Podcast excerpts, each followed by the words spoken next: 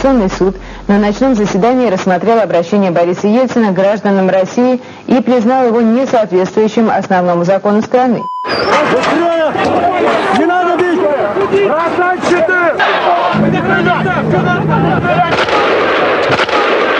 Всем привет, это подкаст «Медуза. Текст недели», подкаст, в котором мы обсуждаем самые интересные и классные материалы, которые у нас выходят. Меня зовут Константин Бенюмов, и сегодня мы поговорим о Валерии Зорькине. Это юрист, судья, человек, который дважды за свою жизнь успел возглавить Конституционный суд Российской Федерации. Причем первый раз он возглавил КС в 91 году, когда этот орган только-только сформировался, и затем, уйдя в отставку в 93-м, после перерыва в 2003 году, то есть 10 лет спустя, возглавил его снова и возглавляет до сих пор. В начале 90-х Зорькин был очень заметным фигурой, в том числе и в политической жизни России. В то время Конституционный суд был одним из важнейших центров власти, это было место, которое фактически определяло развитие России как демократической страны, а Зорькин фактически оказался третьим человеком в стране после президента и главы Верховного Совета. В ходе парламентского кризиса и конституционного кризиса 92-93 годов, который закончился расстрелом Белого дома, Зорькин принимал деятельное участие, сперва в качестве человека, который предлагал сторонам найти возможность компромисса, но потом в какой-то момент стал фактически выступать на одной из сторон, выступая против Бориса Ельцина и поддерживая Верховный Совет. Указ президента Российской Федерации Ельцина по этапной конституционной реформе в Российской Федерации номер 1400 не соответствует Конституции Российской Федерации и служит основанием для отрешения президента Российской Федерации Ельцина от должности. Собственно, именно с этим была связана его отставка, поскольку после событий 93 года была принята новая конституция, Ельцин остался у власти и даже усилил свои полномочия, а Зорькин был вынужден покинуть Конституционный суд, но остался там работать в качестве рядового судьи, и 10 лет спустя, совершенно неожиданно для, думаю, что большинства людей, снова был избран председателем, уже в эпоху президентства Путина, и продолжает возглавлять Конституционный суд вот уже 15 лет. В эту новую эпоху Зорькин гораздо менее заметен как политическая фигура, однако некоторые его высказывания периодически всплывают в прессе, какие-то вещи он комментирует. Например, он известен высказываниями о том, что мировая правовая система терпит крах, а защита прав человека не должна подрывать нравственные устои общества. Текст о Валерии Зорькине и о том, какую роль он сыграл в событиях 93 года, для нас написала наш специальный корреспондент Таисия Бекбулатова. Сегодня мы обсудим с Таей, что за человек Валерий Зорькин и как так получилось, что, уйдя в отставку с поста председателя Конституционного суда после парламентского кризиса 93 года, он в 2003 снова возглавил Конституционный суд и продолжает занимать эту должность.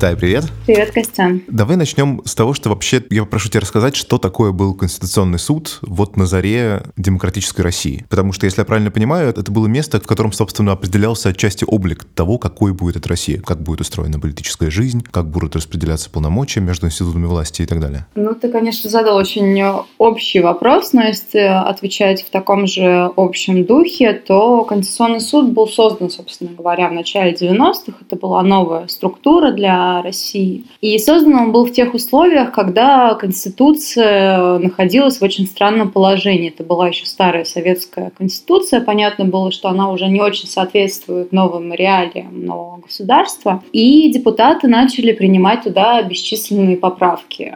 То есть это происходило бесконечно, и возникало ощущение, что Конституция перестает быть тем гарантом какой-то законности, которой она должна быть. И в этих условиях было решено создать Конституционный суд как, собственно говоря, орган, который будет решать, соответствует ли тот или иной закон Конституции, и будет как бы охранять такой основной закон. И, собственно говоря, с самого начала он начал очень активно участвовать в этом процессе и в правовом, и в политическом, и изменять во многом ход политической истории России. Я хочу отметить просто, что это была довольно прорывная идея, потому что, как ты сказала, Конституция России, она, в общем, базировалась на неработающей советской. В Советском Союзе конституции были, их было 3 или 4, то есть они были номинально. но идеи, что есть некий закон, верховный закон, который гарантирует исполнение всех остальных законов, и есть некий орган, который может проверять разные законы, которые принимаются сегодня, на соответствие этой Конституции, это то, чего не было в советской власти вообще, она этого просто не предусматривала. Да, действительно, этого не было, при том, что сама Конституция, как многие хорошие юристы говорят, была достаточно качественная. Просто вот уже как бы изменилось время, и было сложно ее использовать. Но при этом получается сразу же, да, что как только Конституционный суд начал работать, он взялся за дело и начал выносить какие-то вердикты по довольно резонансным делам. Самое первое было это президентский указ об объединении МВД и Министерства госбезопасности,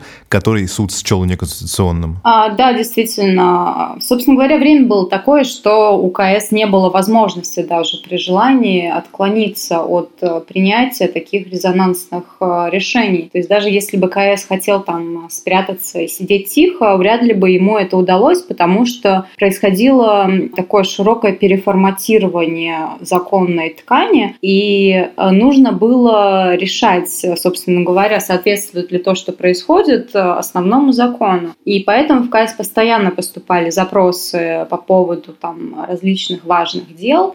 Постоянно КС должен был отвечать на эти запросы. Более того, у КС тогда как бы было право самостоятельно решать, какие они дела будут брать, то есть проявлять инициативу. И, конечно, в условиях, когда страна находится в таком очень сложном положении, КС решил взять на себя как бы достаточно большую роль в этом и самостоятельно выбирал различные резонансные дела. И вот смотри, вот во главе этого самого Конституционного суда, самым первым его председателем становится твой герой Валерий Зорькин, про которого Ельцин пишет в воспоминаниях, что это был такой тихий человек, московский профессор, да, который всех устраивал. И он оказывается в месте, которое должно выносить постановление по вопросам, например, легален ли запрет на всю деятельность КПСС. То есть, ну, такие совершенно тектонические вещи. Можешь рассказать, что это был за человек, почему именно он на эту должность попал и как он себя в этой ситуации повел? Зорькин действительно был московским профессором. Он был с юрфака МГУ, он его окончил, потом там же преподавал,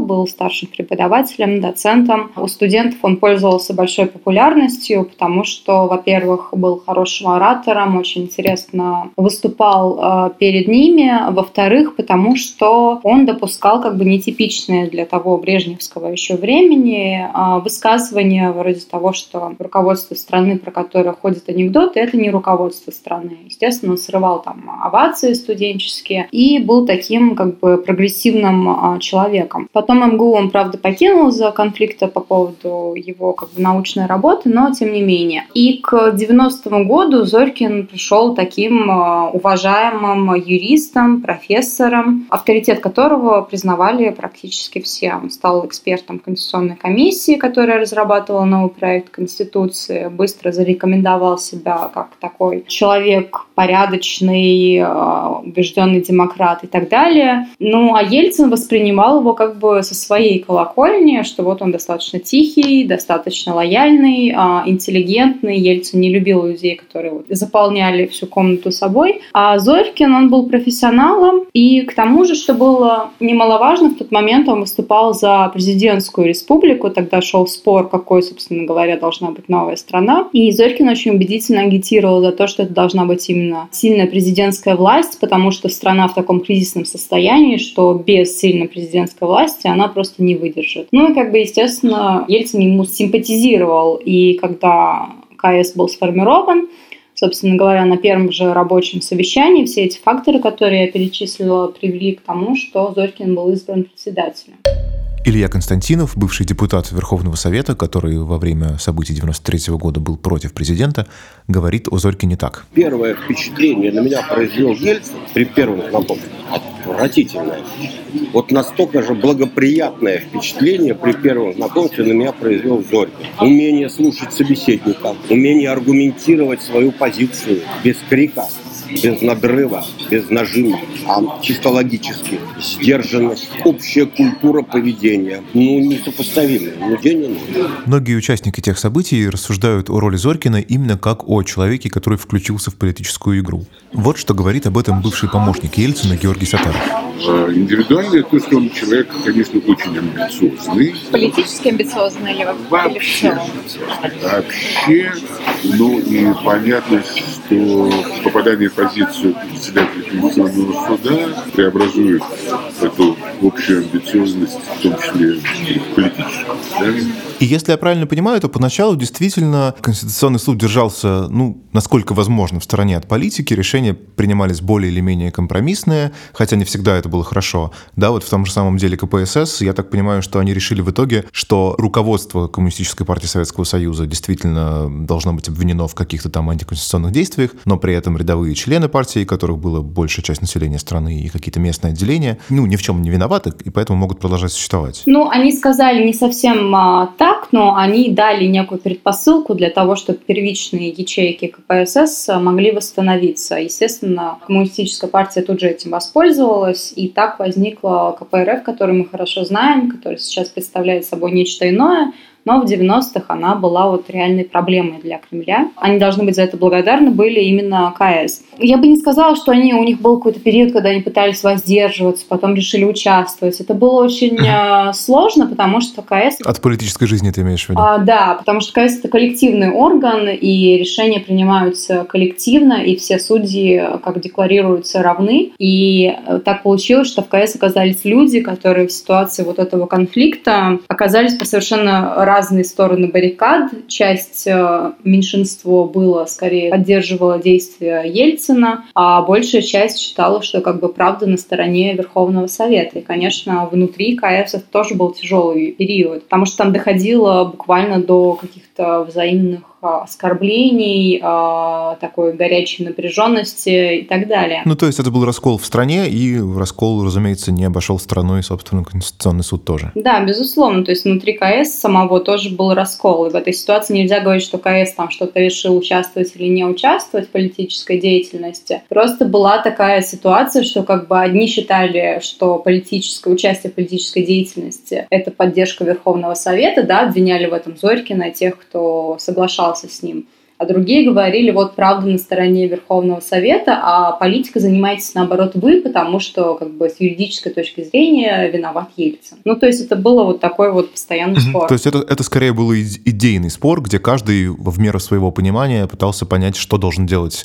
высший судебный орган, а не то, чтобы одни кинулись поддерживать одних, а другие других. Да, конечно, то есть это были действительно интеллектуалы, и люди не решали поддержать кого-то просто из личных симпатий. Да, это был именно и юридический, и правовой, и во многом ценностный спор, потому что Конституция была такова, что ее уже очень сложно было использовать. То есть КС, главная его функция была придерживаться Конституции и защищать ее, но даже в том экстренном заседании, которое было по итогам указа 1400, когда судьи собрались, некоторые из них прямо сказали: извините, но мы не можем... Прости, я тебя перебью. Указ 1400 – это ельцинский указ о распуске Верховного Совета. Да, то есть они сказали, да, конечно, мы можем признать этот указ несоответствующим Конституции, но общая ситуация с законностью в стране такова, что не сделаем ли мы хуже, признав его неконституционным, потому что Верховный суд тоже не всем нравился, прямо скажем, то, что он делал. Вообще это самый такой, наверное, захватывающий для меня, по крайней мере, момент твоего текста, когда ты пишешь, я так понимаю, ты цитируешь воспоминания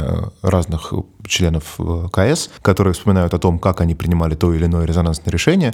И очень многие люди, которых ты цитируешь, они говорят, что мы не могли руководствоваться просто соображениями только юридической логики, потому что страна находилась в ситуации, что нужно было оценивать последствия каждого решения. И если, например, ты объявляешь вне закона ту же КПСС, то получается, что ты выдвигаешь обвинение в адрес миллионов населения своей страны. И то же самое с указом 1400. Ты можешь на него посмотреть, на этот указ, понять, что да, он, пожалуй, неконституционный, но как поступать, какое принимать решение, чтобы минимизировать последствия? Да, безусловно. То есть сейчас, глядя назад, мы можем позволить себе рассуждать, вот эти были юридически правы, а вот эти были неправы, и поэтому понятно, на чьей стороне должен быть любой нормальный человек. Но на самом деле в тот момент у людей действительно в голове были разные мысли по поводу того, что да, мы можем придерживаться юридической логики, но есть еще страна, и есть люди, которых мы знаем, и есть мы сами, и мы сейчас определяем свою судьбу. И тут, конечно, вмешивается вот этот вот фактор, а кто тебе кажется лучше, да, вот лично. Тебе кажется лучше Ельцин, который вроде как демократ, или тебе кажется лучше Верховный Совет, который многие тогда считали, что это некие такие красно-коричневые силы. Ну да, с одной стороны, это законно избранный парламент, с другой стороны, в этом парламенте действительно очень разные люди присутствуют, и Верховный Совет поддерживали люди типа Альберта Макашова, которые очень большую часть населения просто пугали.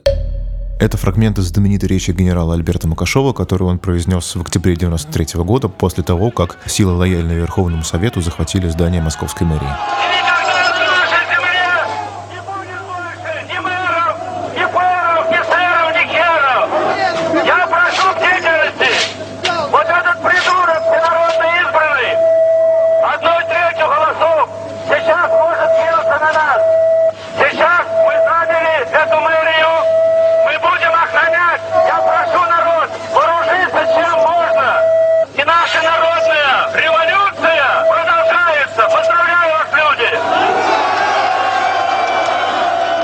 По этому моменту и проходило разделение, кто придерживался скорее вот такого взгляда, типа «давайте мы выберем лучшее будущее для страны», и людей, которые говорили «давайте мы выберем как бы будущее, основываясь на Конституции». При этом Зорькина интеллектуальные метания привели прямиком в Верховный Совет. Он несколько раз там выступал, он поддерживал вице-президента Руцкого, который был противником Ельцина на тот момент уже. И, в частности, он зачитал это постановление Конституционного суда о том, что приказ 1400 не соответствует Конституции, что было, в общем, некоторым знаком, да, для того, что начинается новая стадия этого конфликта парламентского, конституционного, который в итоге закончился вооруженным противостоянием.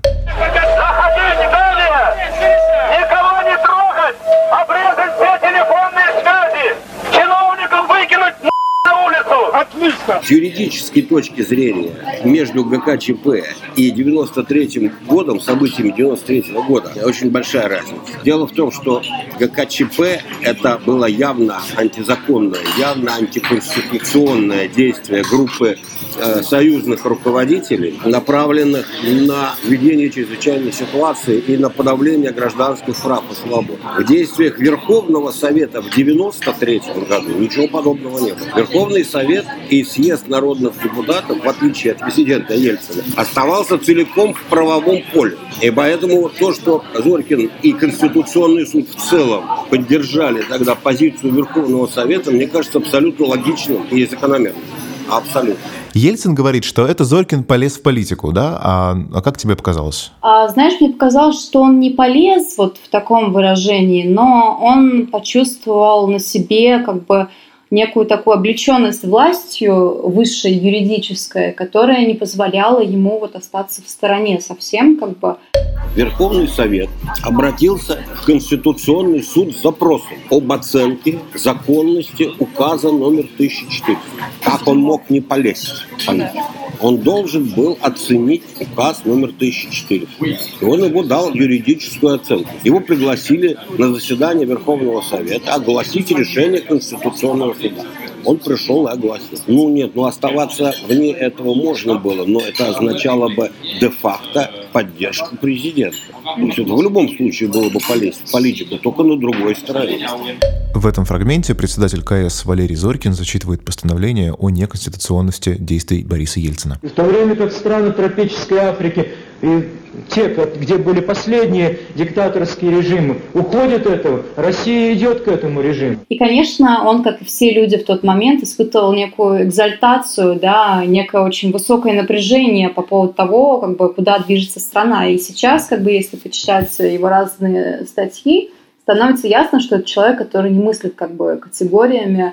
Там, я встал утром, приготовил себе яичницу, налил кофе, поехал, поработал, приехал обратно домой. Да? Он постоянно думает о том, а что же будет с страной, как бы не развалится ли она случайно там, от действий тех или иных сил. И вот это вот как бы его постоянные размышления показывают нам, что это человек такой государственный. И я уверена, что он не мог остаться в стороне просто от происходящего. Ну, то есть получается, что он таки, конечно же, влез в политический конфликт. Он пытался сперва, они там продвигали некое соглашение между президентской стороной и стороной Верховного Совета. Потом уже даже когда, уже на следующей стадии он пытался продвинуть некий нулевой план, чтобы все вернулись на прошлые позиции и снова попытались договориться там о распуске, референдуме и так далее. То есть получается, что он все-таки полез-таки в политику, просто он это объяснял для себя невозможностью стоять в стране. Да, безусловно. То есть политическое содержание, конечно, в его деятельности было. Там участвовать в общем телеэфире с Руцким, потом сразу после заседания поехать в Верховный суд, безусловно, это политическая деятельность. С этим никто не спорит. То есть получается, что сторону он выбирал не исходя из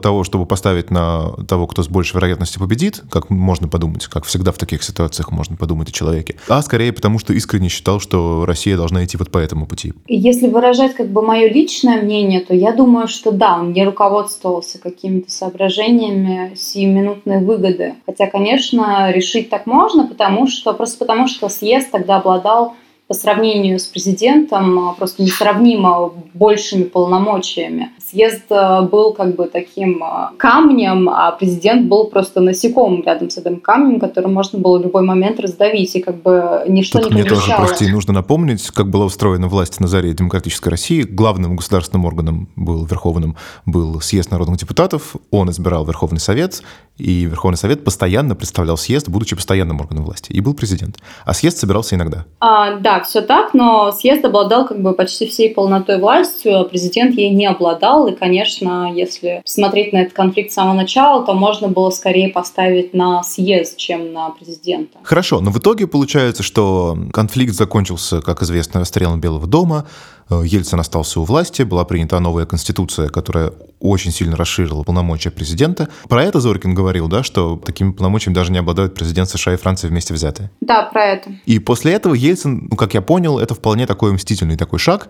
Ельцин говорит: я остаюсь у власти, мы меняем конституцию, президент получает больше власти, я не хочу, чтобы Конституционный суд продолжал возглавлять этот человек. То есть сам суд мы так и быть оставим, хотя я так понимаю, что была речь о том, чтобы вообще его разогнать, но Зорькин в нем работать не будет. После этого Зорькин уходит с поста председателя и 10 лет работает рядовым судьей. Хотя ты пишешь, что какие-то там политические, какие-то попытки участвовать в политике у него были. А в самом начале, да, были, но потом он полностью прекратил, то есть дистанцировался даже больше, чем остальные судьи. А про мстительность я бы хотела сказать, что все-таки, мне кажется, Ельцин не очень мстительный человек, что показывает его действия после того, как конфликт обычно завершается, да, он не преследует своих врагов. Но он человек с очень таким сильным чувством самосохранения политического. То есть он понимал, что Зорькин для него всегда будет проблемой, как для президента, и он просто решил от нее избавиться. То есть это не было что-то личное. Кто-то из твоих собеседников объяснил тебе, каким было это решение для Зорькина? Я так понимаю, что он не сразу хлопнул дверью и ушел, а что он довольно долго пытался там под какими-то странными предлогами сохранить за собой этот пост, потом, наконец, все-таки оставил его. Чего он ждал в это время, вот в эти дни после октября 93-го? Чего он ждал, мы, конечно, уже не узнаем, но решение это он принимал в очень сложной для себя ситуации. Конечно, несмотря на то, что все говорят, что это было как бы добровольное решение, безусловно, оно не было добровольным. То есть ему угрожали из администрации президента тем, что на него заведут уголовное дело за то, что он способствовал экстремистским действиям Руцкого и Хасбулатова.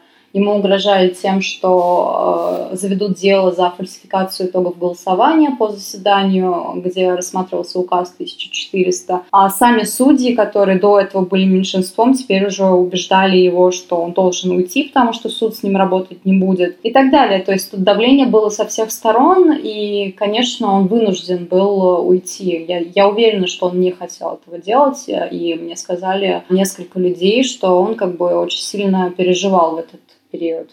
Самое страшное, когда человек начинает себя переоценивать по результатам часто довольно случайного попадания.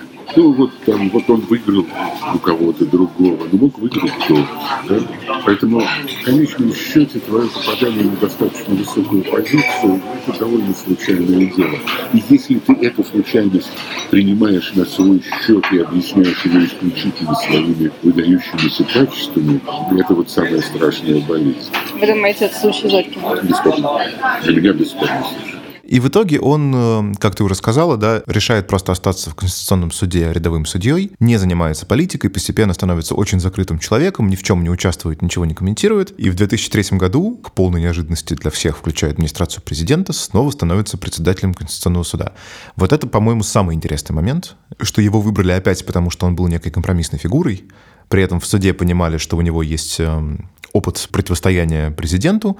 В Кремле, видимо, понимали, что с ним на самом деле можно договориться. И вот 15 лет он возглавляет Конституционный суд. То есть кто был прав в этом компромиссе? Кто был более прав? Я бы сказала, что это решение, это голосование судей Конституционного суда, которые выбрали в тот момент Зорькина, было чем-то вроде последнего бунта Конституционного суда, потому что администрация президента в тот момент очевидным совершенно образом ставила на Бората Баглая, который возглавлял до этого суд. А судьи уже как бы были в конфликте с Баглаем, потому что он вел себя слишком лояльно к Кремлю и не защищал их интересы, их права. Даже когда это касалось там каких-то законодательных нововведений, которые сильно ухудшали положение судей, тем не менее он как бы молчал. И в этот момент, конечно, это еще начало нулевых, еще как бы не совсем все понятно про то, как все будет дальше, судьи решили, что они могут повлиять на будущее Конституционного суда и то, каким будет председатель. Они вспомнили, ну даже не вспомнили, посмотрели просто в сторону Зорькина, которого они хорошо знали и который себя совершенно определенным образом повел в ситуации 93-го года, не побоявшись пойти против президента. И они решили, что им нужен такой сильный, смелый председатель. Но сам Зорькин очень изменился, как оказалось, за это время. То есть это был совсем уже не тот человек, которым он был в 93-м году. Он переосмыслил многие свои собственные действия, и оказалось, что это, в общем, другой человек, и что управлять он собирается совершенно иначе. Причем оказалось это с самого начала, то есть не было никакого такого возвращения Зорькина, которого все знали, было возвращение человека, которого все не ожидали увидеть, потому что как бы никто не знал, что он настолько изменился за эти годы. КС под его руководством практически сразу начал одобрять различные указы президента, в том числе те, которые вызывали большое общественное возмущение, например, отмену губернаторских выборов прямых. Ну и дальше как бы мы видели, к чему это все привело, когда практически все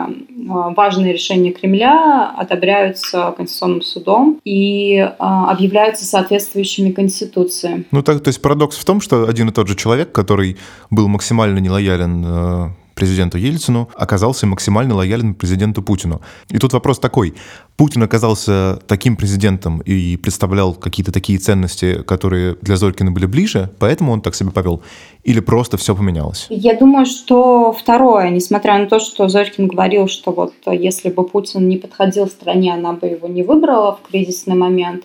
Тем не менее, я думаю, что дело тут совершенно не в личности Путина, а тут дело в личности Зорькина. Во всем том, как он анализировал произошедшее с ним и со страной в 93-м году. И это тот случай, когда человек видит как бы одну и ту же ситуацию, но предпринимает совершенно разные действия, потому что у него изменился способ мышления, да, то есть у него как бы ценности стали совершенно другими. Раньше это было там, допустим, верховенство Конституции, максимальная такая юридическая правдивость и соответствие основному закону, а теперь это такая логика, что я сохраню то, что есть плохого сейчас, пусть оно как бы плохонькое, но оно работает. У граждан есть какое-то гарантированное право, да, там небольшое. А вот если я не буду его охранять, не буду сохранять, пусть и плохонькое вот это вот право, то у нас не будет никакого, и к власти придут головорезы. Вот такая примерно логика.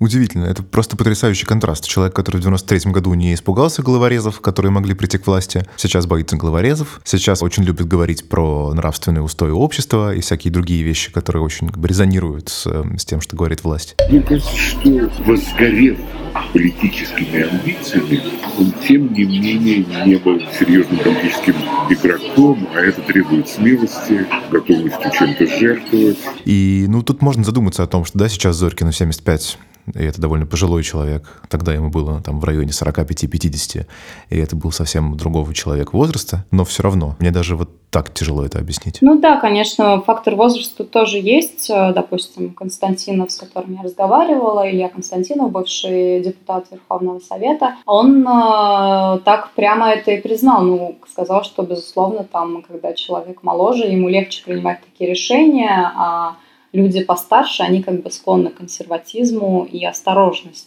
Как он сказал, это химия. И в итоге Конституционный суд, который мы имеем сейчас и имеем последние 15 лет, это вот такой совершенно лояльный орган, который готов признать, ну, я не знаю, не хочу говорить любые, да, но, в общем, все нужные законы. Я бы все-таки не сказала, что это вот совсем лояльный орган. Если бы все было так, это было бы совсем просто, да, и можно было бы вообще ту сторону не смотреть и просто успокоиться, что у нас как бы нет органа, который может охранять Конституцию и проверять все на соответствие ей. Но все немножко сложнее, потому что на самом деле КС периодически принимает решения, которые не устраивает Кремль.